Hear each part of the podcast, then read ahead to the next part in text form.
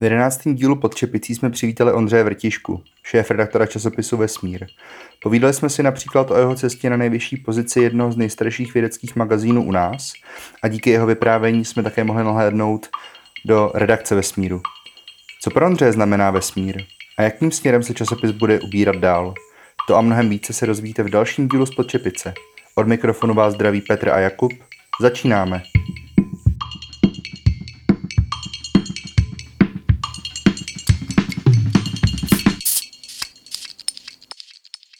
Pro nás nezvykle v ranních hodinách, přesto však tradičně na půdě ve Viničné 7 vítáme šéf redaktora časopisu Vesmír Ondřeje Vrtišku. Ahoj Ondřej a moc krát ti děkujeme, že jsi přijal naše pozvání. Ahoj a já děkuji za pozvání. Tak eh, já to rovnou otevřu. Ondřej, co je první věc, která se ti vybaví, když se řekne slovo vesmír? No, tak teď je to celkem jednoznačné. Kdybyste se mě zeptali před pár lety, tak bych asi přemýšlel. Ale časopis by byl jedna z těch věcí, které by mě napadly mezi prvními, protože jsem ho prostě od střední školy četl. Ale teď tím, jak eh, v něm pracuju a eh, dnem i nocí se kolem něj motám, tak by mě opravdu naskočil vesmír jako časopis. Tak my se vrátíme o nějaký ten pátek zpátky. A ty jsi vystudoval hydrobiologii na Přírodovědecké fakultě. A proč jsi se rozhodl nepokračovat třeba na doktorské studium a zaměřil jsi se spíš na tu dráhu redaktora? Mm-hmm.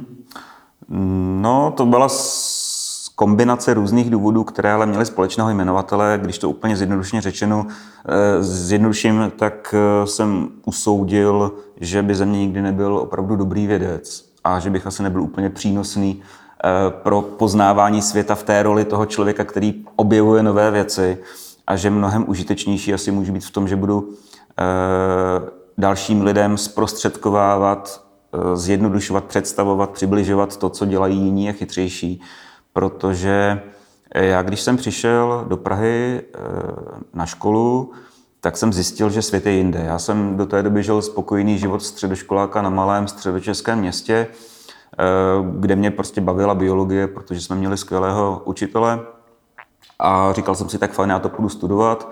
Přišel jsem na fakultu a zjistil jsem, že tady jsou lidi, kteří dělali biologickou olympiádu a byli mnohem dál. Už se tady s těmi lidmi na fakultě znali, vítali se s nimi jako staří dobří známí. A já jsem byl takový jako vyukaný introvertní jouda z malého města.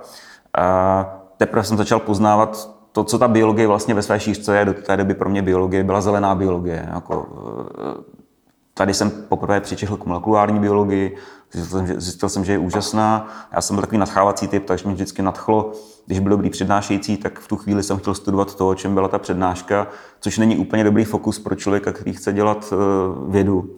A, a zároveň mě vždycky bavilo psát a na střední škole mi říkali, že píšu docela dobře, takže ve mně zrálo postupně to směřování spíš eh, k popularizaci a když jsem končil magisterské studium, tak jsem právě řešil, jestli mám zůstat na doktorátu, ale říkal jsem si, že právě kolem mě byli můj spolužák z, z, z kruhu byl Adam Petrusek, budoucí, vedoucí tady katedry ekologie a další lidi, u kterých jsem viděl, že opravdu jako tu vědu e, mají mnohem dál než já, tak jsem si říkal, no tak já nebudu nějaký e, jeden z řady bezajmených vědců, kteří dělají nějaké rutinní analýzy a možná budou opravdu užitečnější v té popularizaci, tak jsem začal studovat žurnalistiku a teda nešlo ani o to studium, spíš jsem teda začal pracovat jako, jako vědecký novinář. Ty už jsi trochu, eh, trochu nakousl. Ty jsi zároveň studoval teda obor žurnalistiku a kulturní antropologii, jestli se nepletu, ale nedokončil si ho.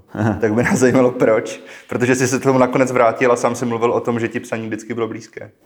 No jasně, eh, to byly dva obory nezávislé. Aha. Nejdřív žurnalistika a potom kulturní antropologie.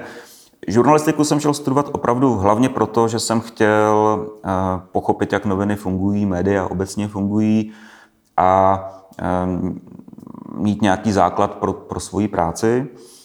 Na škole jsem zjistil, že nejúžitečnější tam jsou semináře s lidmi z praxe, kteří tam chodili a vyprávěli, třeba Petr Bílek, tehdy šéf redaktor Reflexu, přicházel s podněty z praxe. To samotné studium mě až tak úplně nenadchlo, eh, to teoretické mediální. Přišlo mi, že spousta z těch lidí, kteří nám tam říkají o tom, jak média fungují, v médiích nikdy pořádně nepracovala, mají takové ty školní představy, které potom v praxi člověk zjistí, že s tím to funguje úplně jinak. Takže ta škola pro mě byla užitečná spíš, pokud je o kontakty do mediální scény. A abych byl upřímný, ta kulturní antropologii, ta mě sice zajímala a bavila, ale já už jsem v té době pracoval a neměl jsem úplně čas se tomu věnovat naplno a mm, to, že jsem šel studovat kulturní, kulturní antropologii, bylo daný vlastně čistě utilitárně tím, že tehdy ještě nebyla, eh, nebyla profesionální armáda a ještě mi hrozilo, že půjdu na vojnu, což mě tehdy přišlo jako ztracený rok. Já jsem ještě tehdy byl v té postkomunistické mentalitě, že armáda je něco od základu špatného. Teď vidíme, že jako pro armádu potřebujeme a že, že je užitečná, ale tehdy eh, ta mentalita byla taková ve většině lidí z mé generace snažit se tomu pokud možno vyhnout a nestrácet čas nějakou roční buzerací. A já jsem měl dvě možnosti, buď protahovat studium na, žurnal, na, žurnalist, na žurnalistice, což ale v té době už by znamenalo začít psát diplomku, do které se mi zoufale nechtělo, protože jsem v ní neviděl smysl. Jo. Eh, já jsem ne, nepotřeboval tu školu dokončit kvůli, kvůli diplomu, eh, říkám, posloužila mi jinak. A jednodušší cesta pro mě byla zkusit studovat něco jiného, vykašlat se na žurnalistiku a přihlásit se někam jinam. A kulturní antropologie mi tehdy byla blízká, bavila mě, tak jsem to zkusil. A Upřímně řečeno mě velmi překvapilo, že vojenská zpráva mi odkývala jako třetí, přestože jsem nedokončil to předchozí studium, že mi teda dali, jim už asi všechno bylo jedno v tu dobu, protože se to schylovalo. A ten rok uh, jsem teda studoval kulturní antropologii, pak se zprofesionalizovala armáda uh, a já už jsem pak uh, prostě začal nebo předtím jsem naplno pracoval, ale už jako jsem vypustil tu školu s tím, že už na to prostě nemám, nemám čas, jinak bych to rád studoval dál. Mě zaujalo to, jak jsi povídal o tom, jak jsi viděl studium žurnalistiky, protože nezávisle na tobě jsem slyšel asi další dva nebo tři lidi říkat to samý. A kde jsi vlastně teda získal tu praxi? Bylo to opravdu nějakou prací, anebo třeba nějakými kurzy? Ne, kurzy ne, já nevím, jestli tu praxi mám pořádně do teďka. Já vlastně nejsem, uh, nejsem opravdový novinář, uh, protože jsem si nikdy neprošel tou tím, čím by podle mě měl projít každý dobrý novinář, takovou tou spravodajskou denní rutinou. Já jsem nastoupil eh, do časopisu ABC, což je časopis pro děti. Eh, v době, kdy jsem ho já četl, tak měl, eh, měl podtitul Časopis mladých techniků a přírodovědců.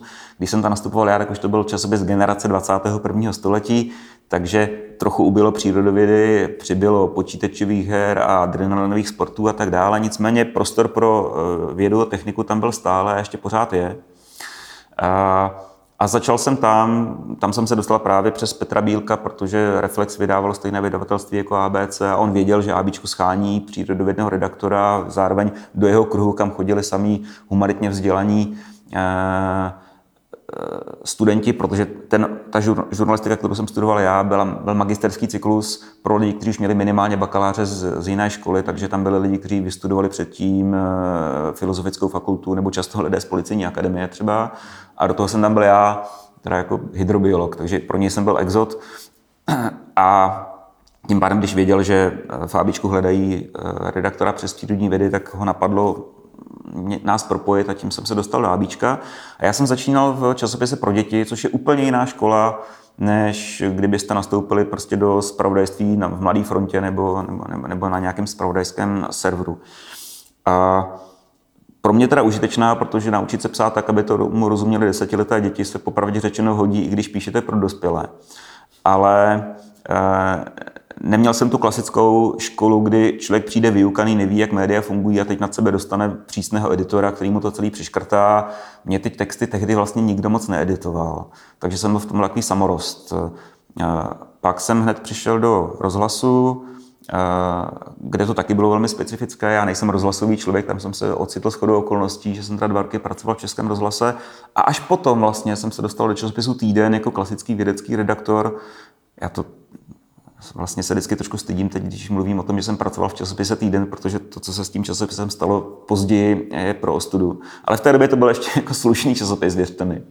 A e, tam se dělal vědeckého redaktora a tam poprvé jsem vlastně nad sebou měl editora, který reálně pracoval s mými texty a byl jsem v tom běžném kolečku porad každý týden, teda co do toho časopisu půjde a tehdy jsem si poprvé začal připadat jako opravdu novinář. Do té jsem byl takový jako člověk, který vystudoval biologii a píše o vědě. Ty jsi řekl, že jsi pracoval v několika médiích a většinou to byly teda psaný média. Mm-hmm. I v rozhlasu počítám, že to, byl, že to bylo formou psaných článků, nebo ne, ne, tam ne. jsi se potkal s jinou formou? Tam jsem se potkal s jinou formou a to, bylo, eh, to byla specifická situace, protože mě do rozhlasu přivedl Miroslav Bobek, současný ředitel ZOO, který tehdy eh, byl v managementu Českého rozhlasu a mimo jiné založil digitální stanici Leonardo, která se tehdy, eh, ona už neexistuje v té své podobě, ale tehdy to byla samostatná digitální stanice. A Oni to založili v, vlastně v nějakém týmu lidí a on tam potřeboval vlastně šéf redaktora té stanice. A my jsme spolu byli v kontaktu, eh, protože pro nás psal eh, články do ABčka a měli jsme nějaké společné projekty, kde ABčko bylo mediálním partnerem, tak jsme se znali, takže já jsem do roky fungoval vlastně jako šéf redaktor eh, Českého rozhlasu Leonardo, což vlastně byl zase absurdní člověk, který neměl žádnou vlastně průpravu, neprošel si to od, od píky, opravdu jenom prostě biolog, který psal pro děti o vědě, tak měl dělat šéf rektora eh, z rozhlasové stanice, aniž předtím si prošel tou rozhlasovou školou. Eh, já jsem si to vždycky omlouval tím, že ta stanice tím, jak byla digitální, tím, jak byla avantgardní v rozhlase, tak nedělala jenom zvuk. Kdyby to bylo jenom přes zvuk, tak já jsem opravdu neměl co dělat, ale tam vznikal nový web, eh, podcasty, blogy, to, že byly kamery ve studiu, dělalo se spousta věcí kolem a to mě bavilo a tam jsem měl pocit, že můžu být užitečný ale nejsem rozhlasák, takže po těch dvou letech jsem se vrátil zpátky do tištěných médií, ve kterých jsem asi jako nejvíc doma. Uh, já to teď trochu specifikuju. Uh, dalo by se nějak jednoduše popsat výhody a nevýhody psané popularizace právě v komparaci třeba s podcastama nebo s popularizací tak, jak ji známe teď třeba na sociálních sítích? To bych asi musel mluvit hodně subjektivně, protože pro mě, uh, jak jako pro řekněme, tvůrce, tak pro příjemce těch eh, výstupů obsahových mnohem bližší eh, ten tištěný, eh, ta tištěná forma. Jak jsem říkal, že nejsem rozhlasový člověk, tak nejenom, že jsem nikdy nepracoval v rozhlase, kromě té dvouleté epizody, nikdy jsem nechtěl pracovat v rozhlase, nikdy mě to nelákalo a Viděl jsem kolem sebe lidi, pro které byl rozhlas vším. Jo. Oni hrozně byli šťastní, že se dostali do Českého rozhlasu. Pro mě to byla zajímavá zkušenost, ale eh, neměl jsem tu emocionální vazbu na, na rozhlas a na zvuk jako takový. Třeba v redakci máme kolegu Marka Janáče, který naopak vzešel z rozhlasu a pro něj je zvuk mnohem důležitější. Pro mě to vždycky byl eh, vlastně, když to řeknu hnusně, velmi neefektivní způsob komunikace, ale říkám to ve svém vlastním kontextu, tak jak to na mě působí. Protože my jsme, i ta zkušenost, my jsme potom některé z těch eh, našich pořadů převáděli do tištěné podoby v týdeníku rozhlas. A já jsem zjistil, že z půlhodinového pořadu udělám celkem bez problému dvouodstavcový článeček, který si člověk přečte za minutu. A tu informaci dostanete. Nemáte v tom třeba tu emoci, nemáte tam toho, když je dobrý sparring partner v tom rozhovoru, tak neslyšíte, jak mluví a spoustě lidí to vyhovuje, pouští si rádio ráno, při, když vstávají nebo do auta. Mně to nikdy nevyhovovalo a z pohledu člověka, který to tvoří, tak pro mě je příjemné si o těch věcech přemýšlet, sedět si u počítače, koukat na ten napsaný text, říct si, to je ale blbost, mazat ho, napsat to jinak, přetáhnout si odstavec někam jinam, to se samozřejmě dá i se zvukem, ale o dost hůř. A má to samozřejmě zase svoje výhody, můžete do toho dostat třeba ty emoce lépe, a nebo nějaký pracovat více s pocity, než když jste odkázáni jenom na ten jeden kanál, na, na to tištěné, tištěné slovo, ale mě to prostě vyhovuje víc. My už se teď dostáváme k časopisu Vesmír. Mě by zajímalo, jak časopis Vesmír vlastně produkuje ty své články. Jestli máte ucelenou redakci, a nebo jestli jste závislí na nějakých freelancerech nebo na někom, kdo píše prostě jen tak, třeba nějaký věci a podobně. Um, nějaký vědci, to je přesné. uh, ne, časopis Vesmír od uh, začátku vlastně, za celou dobu své existence, uh, stál na tom, že články z velké části dominantně píšou vědci, lidé, kteří to opravdu dělají. Takže redakce poskytuje spíš takový servis, uh, a prostor, ve kterém vědci můžou o těch svých tématech psát. Takže roli redakce je, řekněme, nějaká dramaturgie časopisu, skládání těch článků eh, jednak v jednotlivém čísle, jednak v průběhu roku, eh, vyvažování témat, aby to bylo tematicky pestré a dominantní práce, práce s těmi texty a práce s autory. Nejdřív s autory a potom s tím, co od nich dostaneme. Takže vysvětlování autorům, co bychom od nich potřebovali a potom prostě editace těch textů, protože ne každý šikovný vědec je šikovný zároveň popularizátor, umí to dobře napsat, což jim nemůžeme mít za zlé. A to je zase ta, ta naše část práce, takže většinu článků píšou vědci a redakce to pak jenom přetváří do té podoby, aby to mohlo být v časopise jednak a jednak se staráme o ty drobnější rubriky, typu vertikála, která se ohlíží za minulostí vesmíru, vytahuje starší články, nějaké komentuje, nebo zákulisí, kde píšeme o tom pozadí vědy, personálích, ekonomických souvislostech, politika vědní a tak dále. A v každém čísle je jeden velký rozhovor, který teda vzniká v redakci a jednou za čas eh, si napíšeme nějaký větší text, který, u kterého třeba nevíme, kdo by to byl schopen v té komplexnosti napsat jako vědec, protože vědci jsou pravidla eh, dobří ve svém oboru a pokud máte nějaké téma, které jde přes více oborů, potřebujete to nějak propojit vlastně novinářsky, tak potom už je to role naše, abychom to, abychom to sepsali. Případně těch z vědců, kteří tohle zvládají a jsou v tom dobří, jako třeba Jaroslav Petr, že dokáže napsat eh, článek, ve kterém propojí eh, témata z různých oborů, přestože je sám nedělá a ví, co si může dovolit napsat jako člověk, který si na to sám nesáhne. Mm-hmm.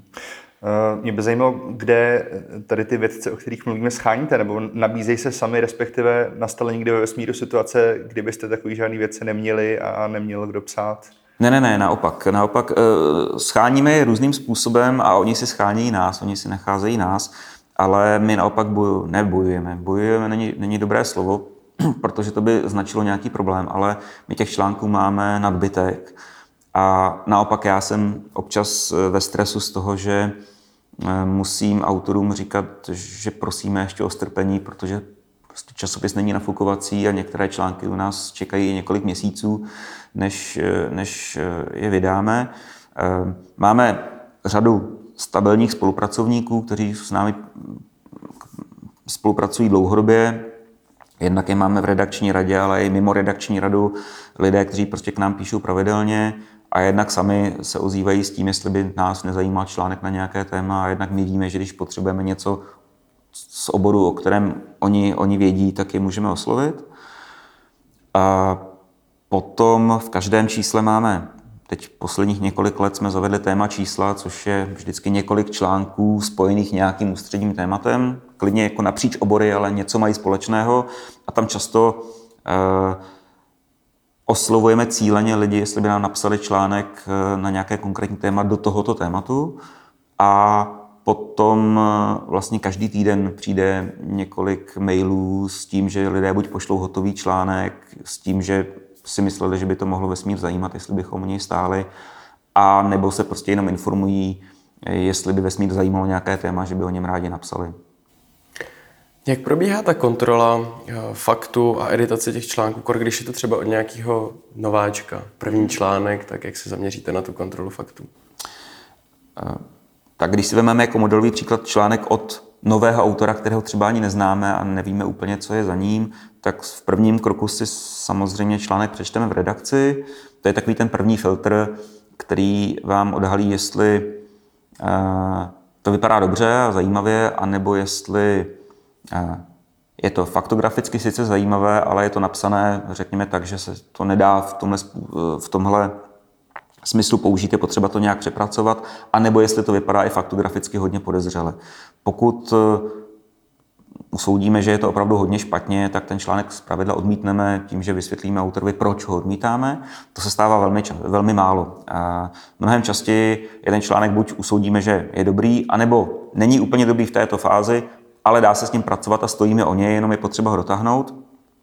A, potom e, my, my všude říkáme, že články ve vesmíru procházejí recenzí, Což je pravda, ale nesmíte si představovat takovou tu klasickou formální recenzi jako v peer review časopisech, že by ty lidi prostě měli učíslované řádky a měli formulář, kdyby přesně postupovali a vyplňovali vám, v čem je konkrétně je problém, ale snažíme se, aby ten článek vždycky přečetli minimálně jeden a většinou víc lidí z oboru nebo z více oborů, jich se ten článek týká. Velmi často to jsou články, ke kterým má co říct uh, historik vědy a, a lékař třeba, nebo lidé z různých oborů tak je požádáme, jsou to jednak lidé z naší redakční rady, anebo další lidi, kteří se v okruhu vesmíru pohybují, o kterých víme, anebo i je oslovíme, přestože třeba jsme s ním dosud nespolupracovali, pokud je to téma, které nemáme pokryto z těch, toho našeho užšího okruhu, tak prostě oslovíme odborníky s prozbou, jestli by si ten článek nepřečetli a nedali nám zpětnou vazbu, jednak obecně, co si o ně myslí a jednak konkrétní věci, jestli tam nevidí žádný nějaký zásadní problém, nějakou faktickou chybu, případně jestli je nenapadá, co tam ještě chybí, co by bylo potřeba doplnit. A pozbíráme tuhle tu zpětnou vazbu a potom komunikujeme dál s autorem a tam už je to individuální, záleží na tom, v jakém stavu ten článek je. Buď mu anonymně předáme teda e, ta vyjádření recenzentů, aby se s nimi nějak popral, anebo e, rovnou už to pracujeme, nebo předspracujeme i my, nebo naznačíme mu, co je ještě potřeba dodělat a dostane od nás balíček eh, teda nějakého zadání, co s tím textem ještě je potřeba z jeho strany udělat a pak s ním teda pracujeme dál my v redakci. Já se teď asi omluvím za svoji neznalost, ale eh, napadlo mě, měl nikde nebo má vesmír vlastně nějakou audiovizuální verzi, ať už je to třeba přeříkávání nebo čtení článků nebo nějaký jiný formát? Přeříkávání článků ne, o tom jsme svého času uvažovali, ale u vesmíru by to bylo ne úplně triviální, protože hodně těch článků je úzce propojeno se svojí obrazovou složkou a jen taky přečíst. Jo, to může fungovat v Respektu třeba nebo v dalších médiích tohoto typu, ale u vesmíru by to byl problém, museli bychom vybírat jenom některé z těch článků. Ale eh, audio složku má, stará se o ní z velké části právě Marek Janáč, eh, kterého jsem už zmínil, protože má ten, eh, tu rozhlasovou zkušenost, dělal dlouhá léta Meteor například. A když jsme do vesmíru přišli, tak on dělal opravdu jako komponované audio pořady, které nějak se vztahovaly k obsahu tištěného vesmíru. Na to v poslední době není moc čas, ale Eh, čas od času uděláme nějaký třeba krátký rozhovor s autorem nebo nějaký doplněk a potom máme další formát, který momentálně naplňuje jenom Jaroslav Petr, ale chceme ho rozšířit, že Jaroslav Petr sám má doma eh, nahrávací zařízení a pokud mu téma přijde eh, vhodnější k audio zpracování, než aby ho napsal, tak si prostě sedne, namluví ho namluví aktualitu vlastně několika minutovou, Marek to potom se stříhá, zpracuje a máme to eh, jako audio vstup eh, na našem webu. A měli jsme i několik eh, audio prvků, teda video prvků, zase většinou přes Marka Janáče, to je náš takový jako audiovizuální a multimediální člověk. Takže když k tomu článku byly nějaké nějaké věci, které se lépe ilustrovaly ve videu, tak se toho Marek chopil a zpracoval to. Třeba tady před lety na přírodovědě geologové, když zkoumali rozpad pískovců, model Pravčická brána a podobné, podobné struktury, tak to točili na video ty pokusy, když to teda zatěžovali, co se, co se tam děje. To video tehdy dokonce převzal, nevím jestli Science nebo Nature, kde ten článek vyšel a k tomu měli jako ten news. Nature to byl. Nature možná. Takže něco málo jo, ale zatím ne nějak systematicky, na to upřímně řečeno nemáme kapacitu. A pro koho je v dnešní době vesmír určený? Eh, já myslím, že pro poměrně širokou cílovou skupinu. On v době, kdy ho ještě v minulém režimu vydávala Akademie věd, tak byl hodně vnímán jako časopis akademické obce Vědci píší vědcům. A, ale takhle on ani od začátku nebyl míněn. On, byl, on vznikal původně jako časopis vlastně pro třeba středoškolské učitele, aby se dozvídali o tom, co se ve vědě děje. Tak dneska už těch různých zdrojů informací mají učitelé mnohem víc, tak nemíříme jenom na učitele, ale stále platí to, že vesmír čtou vědci, eh, čtou si tam o věcech mimo svůj obor z pravidla, protože asi molekulární biolog si nebude o molekulární biologii číst ve vesmíru, když má jiné specializované časopisy, ale je určen pro vědce, kteří chtějí mít přehled o tom, co se děje v jiných oborech, který, kterým se sami nezabývají. Eh, samozřejmě dneska všichni čtou anglicky a záplava těch eh, zdrojů v angličtině je ohromující, ale přeci jenom eh, i člověk, který běžně čte bez problémů anglicky, tak si možná rád odpočine i u češtiny. A je dobře, že tady existuje médium, které nabízí popularizaci v češtině. Navíc tam máme spoustu českých témat. Ale nemíříme jenom na ty věci, míříme samozřejmě na studenty, primárně vysokoškolské, ale snažíme se oslovovat i středoškoláky, minimálně ty motivovanější, ty, kteří se účastní třeba olympiád a různých středoškolských odborných činností, které věda baví trochu víc, než, je, než jsou ty školní osnovy. A pak samozřejmě lidi, kteří se o vědu zajímají a neuspokojuje nabídka ostatních médií eh, a chtějí trošku víc do hloubky eh, a zároveň je, je zajímá víc oborů. Jsou samozřejmě lidé, kteří nepracují ve vědě, ale jsou nadšení fanoušci astronomie, tak ty mají svoje, svoje, svoje média, nebo je prostě zajímá ekologie, tak si čtou nějaká, nějaké ekologické časopisy, ale je spousta lidí, které, které zajímá věda napříč obory, ale zároveň trošku víc do hloubky, než se jim dostává z běžných dalších médií, tak pro tyhle lidi děláme vesmír. Myslíš si, že v dnešní době pardon, moderních technologií je vydávání papírové formy vesmíru udržitelné? Tam se na to, kolik procent vašich čtenářů si opravdu jde koupit do trafiky časopis a kolik to čte online na internetu? Krátkodobě udržitelné určitě je. E- co bude za pár let, to nevím ani já a nikdo jiný. Já tu, tu debatu sleduju dlouhá léta a když si vzpomenu zpětně, jaké vlny eh, se převalily, že všechno převálcují blogy a regionální, lokální žurnalistika, všechno převálcují podcasty, všechno převálcují audio, videa eh, nebo jiné formáty, eh, všechno sežerou tablety, a tak dále. Těch, těch trendů bylo strašně moc a my nevíme. My nevíme. To, že se ta digitální přítomnost bude posilovat, je zjevná. Eh, že, že bude čím dál tím mobilnější, je taky zjevné. Už dneska skoro polovina přístupů na náš web je z mobilních telefonů. Takže my to samozřejmě musíme vnímat a přizpůsobovat tomu nějak, ne, nějaké další směřování. Ale odklon od papíru k digitálních formám je taky zjevný. U časopisů typu Vesmír se zatím zdá, že bude pomalejší než u jiných médií. Jo. Prodeje třeba tištěných eh, novin klesají mnohem rychleji, dramaticky. Vesmír naopak eh, předplatitele i tištěné podoby pomalu přibývá jich. Jo. Eh, takže zatím nepocitujeme žádný úpadek v tomhle směru. Naopak máme pocit, že i v té tištěné podobě máme kam růst, protože přeci jenom měsíčník který píše o poměrně obtížných tématech, tak pořád má výhodu v tom, že si to lidi rádi vemou v tištěné fyzické podobě někam do křesla nebo na záchod, než eh, to běžné zpravodajství, které prostě takhle jedete palcem po displeji a za 10 minut se nedozvíte skoro nic, ale zároveň všechno. Ale co bude za pět let a za deset let, tak to si povíme za těch pět nebo deset let. Jo. Takže nestojíme jenom na, na té papírové podobě a tu digitální se snažíme posilovat. My se jako zkusíme říct, co bylo poslední dva roky, protože covid pandemie ovlivnila asi úplně všechny. Do jaké míry to ovlivnilo obsah vesmíru? Obsah vesmíru asi nějak dramaticky. Právě protože nejsme spravodajské médium.